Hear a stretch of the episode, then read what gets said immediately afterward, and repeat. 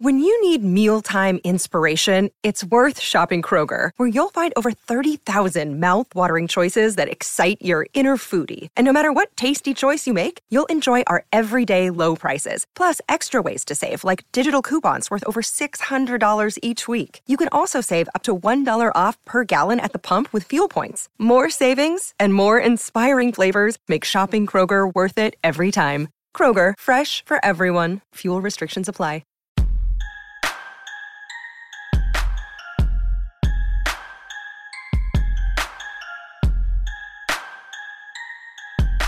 Hey, it's Dan, and this is our Thursday edition of the Orange and Brown Talk podcast, where Mary Kay Cabot, Scott Patsko, Ellis Williams, and I look ahead to Saturday's preseason opener against the Jacksonville Jaguars and give you the things we are watching when the Browns open the preseason. So that's coming up. I do want to warn you, uh, I got a new microphone, so the audio that some of you have said isn't so great.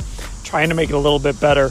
My mic ended up a little bit hot, so I'm still kind of trying to figure out some of the ins and outs of it, but uh, work in progress but I think you'll hear some improved sound on this. Hey, you should become a Football Insider subscriber. Go to cleveland.com slash Browns, click the blue banner at the top of the page to get an exclusive newsletter in your inbox every single day, access to exclusive stories on cleveland.com slash Browns, and to become one of our text subscribers. Again, it's the blue banner at the top of the page at cleveland.com slash Browns. All right, here's our Thursday Orange and Brown Talk podcast.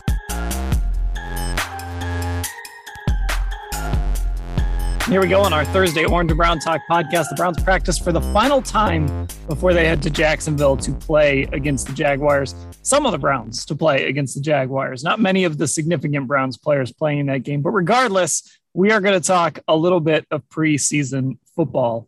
In fact, Ellis, I'm going to find the line here while we're talking, and, and we're going to we're going to revive the the picks pod here. We're going to make some picks. All right, I like that. Things to watch in this game. Let's go around the horn and, and discuss. Mary Kay, kick us off. What's what's the first thing you're going to be watching? You know what? I'm going to say Greg Newsome. He is the Browns' first round pick, number 26 overall this year. He's going to get a lot of playing time. And I watch him on the sidelines. I've watched him every practice so far. Uh, he really, every second on those sidelines, he's talking to Troy Hill, uh, he's talking to Denzel, he's getting schooled up. And I'm really anxious to see what he does out there and, and just how ready he looks because I remember watching Denzel in his rookie training camp and he looked really good. He looked ready to start. Like you just knew it. I mean, he was 100% ready.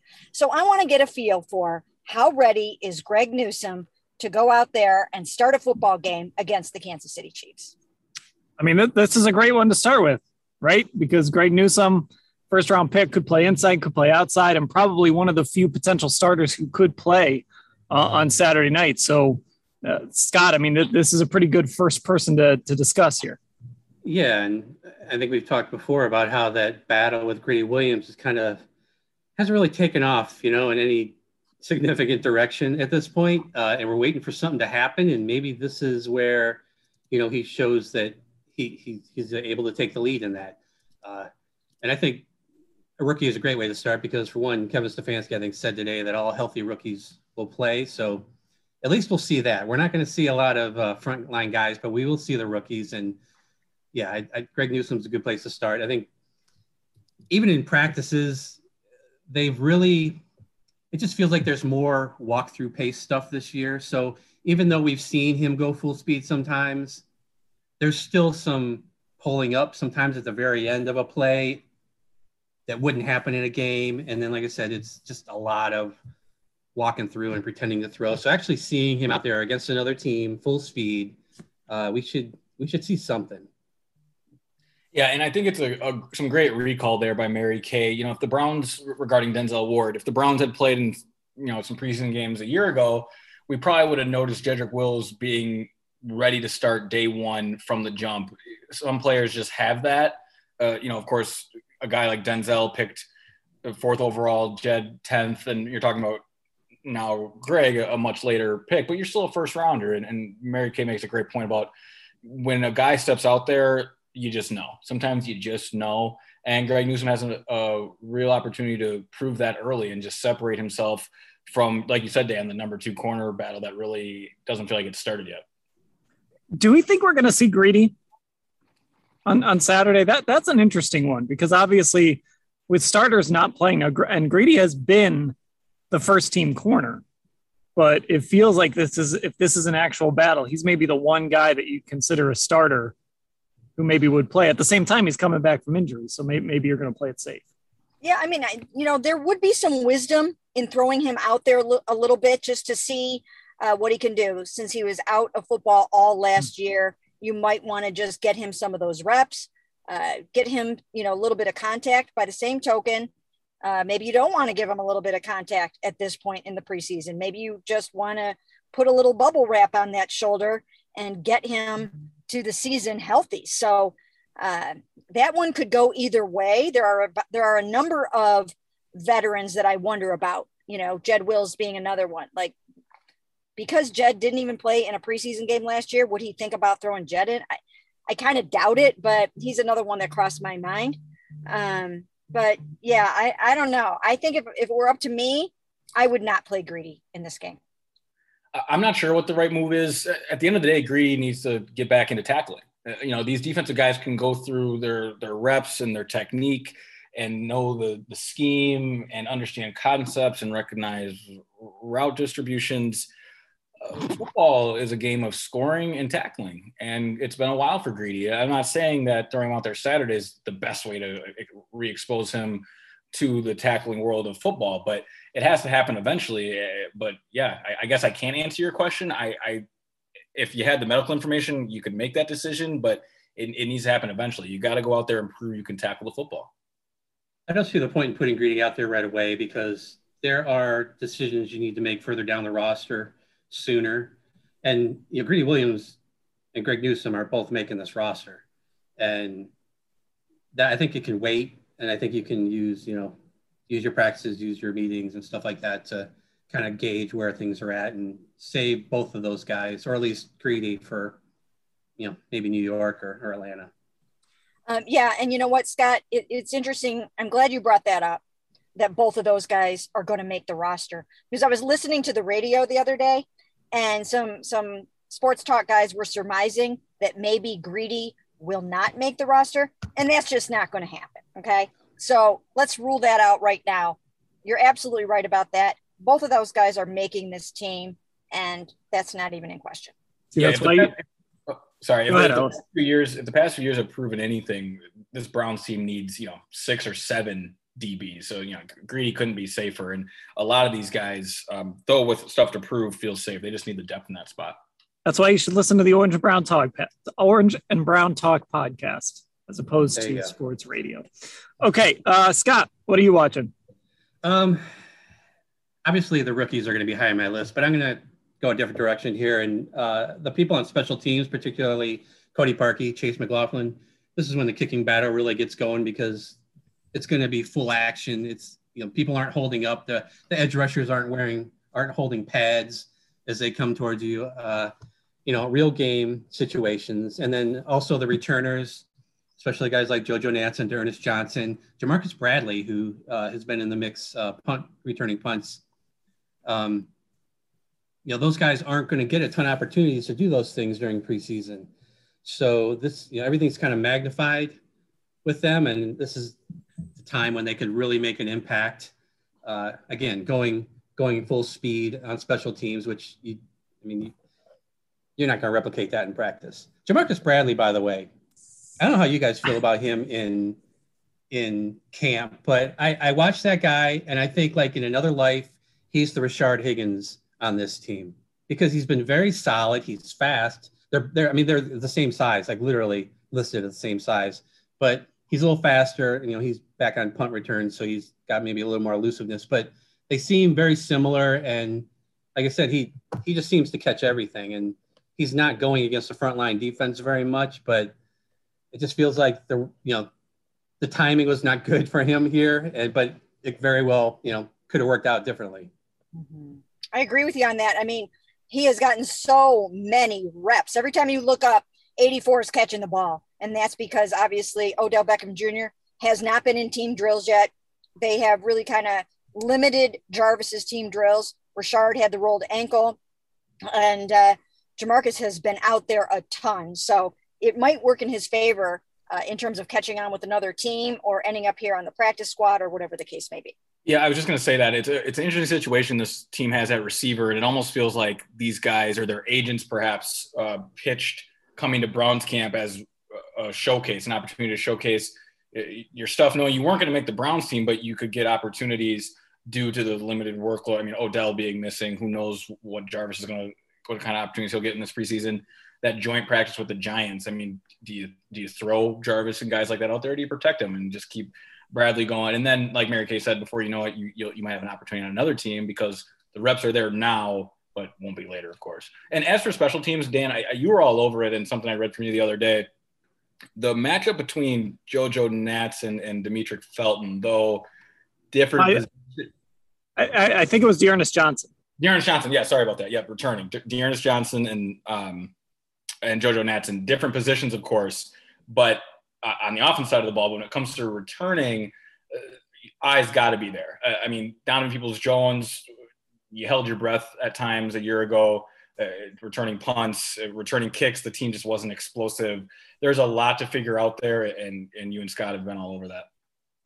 Yeah, I, I think with with kind of a, it's a battle we haven't talked about, but in trying to find a home for D'Ernest Johnson on this roster, because I thought he's been really good in camp, uh, and he might come up a little later in this pod. Uh, in trying to find a home for him on this roster, if he's as good a return guy or a good enough return guy, I think you put him on over a guy like JoJo Natson can't quite do as much. Um, and, and so I think that's kind of one of those battles that on August 31st, we might be sitting here saying, oh, maybe, maybe we weren't paying as much attention to that as, as we should have been. Um, yeah, kicking wars, they're going to alternate kicks. So uh, that, that should be interesting. And, and we'll get a look at these kickers, like you said, Scott, um, in the uh, in real kicking situations. All right, Ellis, what do you have? Yeah, for me, I, look, not not to make this about me, but anyone who reads or knows me, um, only child. So that tends to be how this ends up unfolding. This is my first preseason, really, if you think about it. You know, I, I was brought on here at Cleveland.com in week two of the regular season. Last year was what it was, and here we are at the preseason. So I got this whole list of people I'm watching. And y'all can see it. It's written on the back of a receipt which tells you a lot about where I write out here in Crocker Park. Um, but to answer the question, I, I have my eyes on what's going to happen with these backup offensive linemen. And I know it doesn't sound sexy or fun, but I was sidebarring with uh, someone the other night just about, you know, what are they going to do with Michael Dunn? What does Chris Hubbard look like? Uh, James Hudson at tackle. There's there's a lot of spots that we don't know a lot about. You know, we talk about the dominance of this Browns offensive line for good reason. Uh, from left to right, all starting five are bona fide studs in this league, quite frankly. But that all can change very quickly, right? I mean, we saw Jedrick Wills go down early in Kansas City. Uh, Wyatt Teller missed time last year for, for two different injuries. Your backup linemen hold incredible levels of importance on a roster, and I, it, you know, fans probably tend to forget that early in the year because you know people tend to be healthy and and you don't want to think about guys getting hurt, but it, it can happen at any time. And who's gonna who's your swing tackle? You know, is it Hudson? Is it Hubbard? It, what's going on with Michael Dunn? He really impressed, you know, in those games he played. And you know, reading more about him this summer, it seems like you know this is everyone wants it, but there's something about his opportunity here that seems like something he hasn't experienced before or had a chance to really prove. So I'm gonna have my eyes just on the backup lineman. They could have, play a huge role in this season. You know, we saw it last year. A guy even like Nick Harris. You know, how's that development coming? A lot of guys um, backing up key players up front, which is could be pivotal moments if anyone goes down. That's that's a good one too. Jack Conklin missed a game last year and also left the Pittsburgh game early, the playoff game. So yeah, you you need you need one or two bodies. You're going to need somebody to step in even for a game or two at, at some point.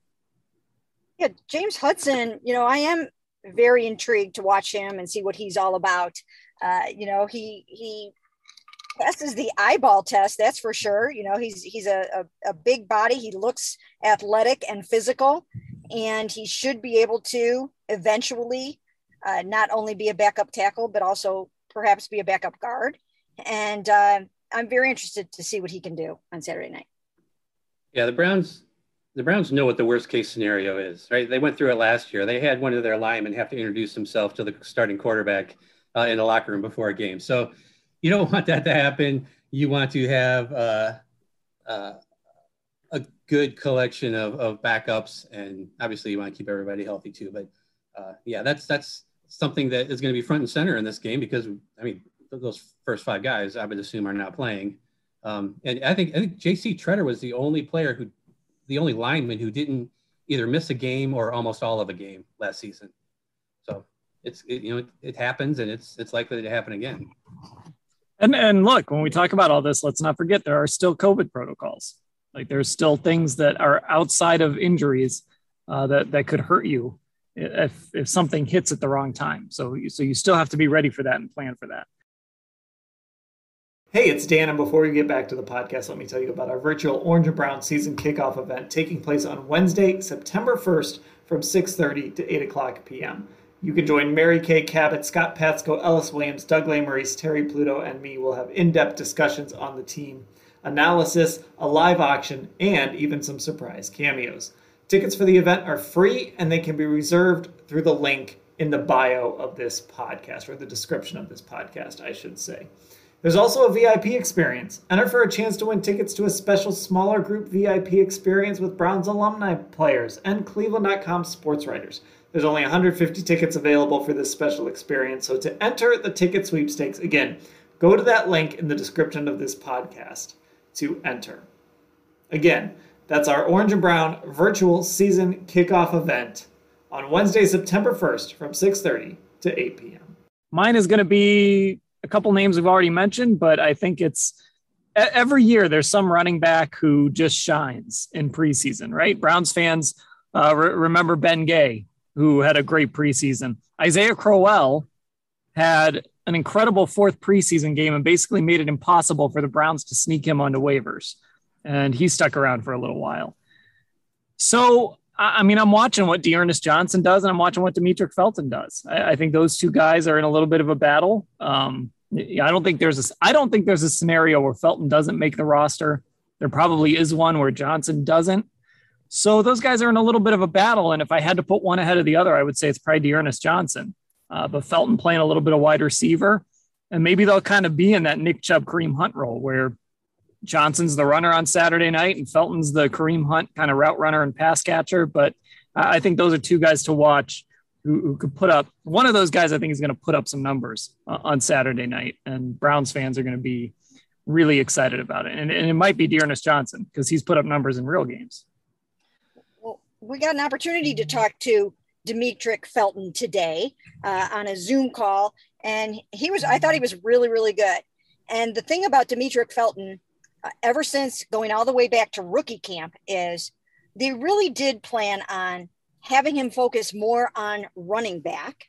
But um, Anthony Schwartz suffered this hamstring injury, and he he's just missed so much time. He's missed a lot of training camp now and he missed a lot of the spring. That's unfortunate because obviously, you know, I'm sure we probably will not see him at all on Saturday night.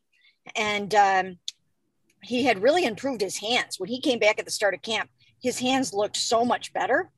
But because he has been out of that receiver room and out of the receiver rotation, Demetric Felton has kind of slid in there and they've given him way more reps as a receiver. And he's been able to handle it he's been able to handle this dual role of running back and receiver. And as he talked about on the podcast, I mean, on the Zoom today, that like they tell him the night before what he's going to be the next day. You're going to be a running back t- t- tomorrow. Am I, you know, he finds out at night. Uh, so he, he doesn't, you know, he wakes up and goes and he chooses a position. So, you know, that's been kind of cool that he's been able to handle it like that. Uh, he also mentioned that he would like to have a practice where he does both because he feels that, that he can handle that and he wants to have a game where he does both. But I think the key for him is that the Anthony Schwartz in- injury has given rise to Demetric Felton having more of a chance to enhance his skills as, a receiver, and I think he's done a tremendous job with it. Yeah, these these injuries are getting tricky for the Browns. We can talk about what it means for the defense and safeties maybe in a bit, but just speaking about the wide receiver room and to bring JoJo Natson back into it, we talked about the possible returning battle between him and D'Ernest Johnson. I'm not sure that Demetric Felton provides the same type of lateral stress that a guy like JoJo Natson does behind the line of scrimmage. You know, you see JoJo even take reps with the ones and he does pre-snap motion and those those fake jet sweeps or those orbit bubbles that really stress linebackers and safeties sideline to sideline. Where Demetric's more of a you know a slot receiver and he's he looks really nice at it. He's going to carve out a role in this league doing something specific, but they're different receivers. And I think Kevin, I'm, I'm confident Kevin Stefanski and his staff know that. So then it goes back to the position battles. Like like what do you value and where else can you get it? And this Anthony Schwartz injury is really making that tricky because I know before he got hurt, he was doing a lot of the stuff JoJo was doing, and that's probably the role they wanted him for. You know, Dan, while you were talking, I was frantically searching, trying to find the name of the running back who he had like 200 yards against the Lions in the last preseason game for the Browns, and they cut him the next day. I can't for the life of me remember remember who that, that was, was. That was the Fred. That was the game that got Freddie hired, wasn't it? Well, no, this is a while back. This is oh, okay. I think this is earlier in uh, in the return, but man, I remember that game. It wasn't Ben Gay. I'm pretty sure it wasn't Ben Gay. But anyways, um, but yeah, as far as Demetric Felton goes, uh, that's a really good one to watch because I'm curious to see how teams play him too. Um, you know, when, when he comes out of the backfield, you know, is he is he matched up against linebackers or safeties, or is a is a slot corner take him? Uh, and how does he do against those against those different matchups because you know the Browns are going to be tracking that and and and watching what he can do against various sized players and players with different coverage abilities. So uh, that'll be something fun to watch. And then just it, it's really unfortunate as far as D'Ernest Johnson goes that his we're going to see him behind the offensive line is not as good as you know what Nick Chubb and Kareem Hunt typically run behind. Uh, and that's going to go a long way towards determining, you know, if he makes this team. So uh, it's it's not ideal, but I mean, outside of that, it's kind of his time to shine for sure. Can I can I just say ask this about Demetric Felton um, and, kind of how they're using him? I, I do get a little nervous sometimes about putting too much on a guy's plate and maybe not just letting him settle into a spot. Like on the other side with Jeremiah Owusu-Koramoah, they're sort of just saying, hey, you're the will linebacker, and we'll go from there. And I, I just wonder if, you know, and maybe it's because we're not going to see a lot of Demetric Felton this year. You know, I mean, are you going to have Felton on the field or Kareem Hunt? I, that's a lot, some of the decisions they're, they're going to have to make. But it does give me a little pause that maybe – and, and he was a little bit of a dual threat at UCLA. And I know he did some wide receiver stuff at the Senior Bowl. So he just might be a different guy. But it does give me a little pause that are, are they asking him to do a little too much too soon? You know what? I was thinking about this when we started talking about Demetric Felton.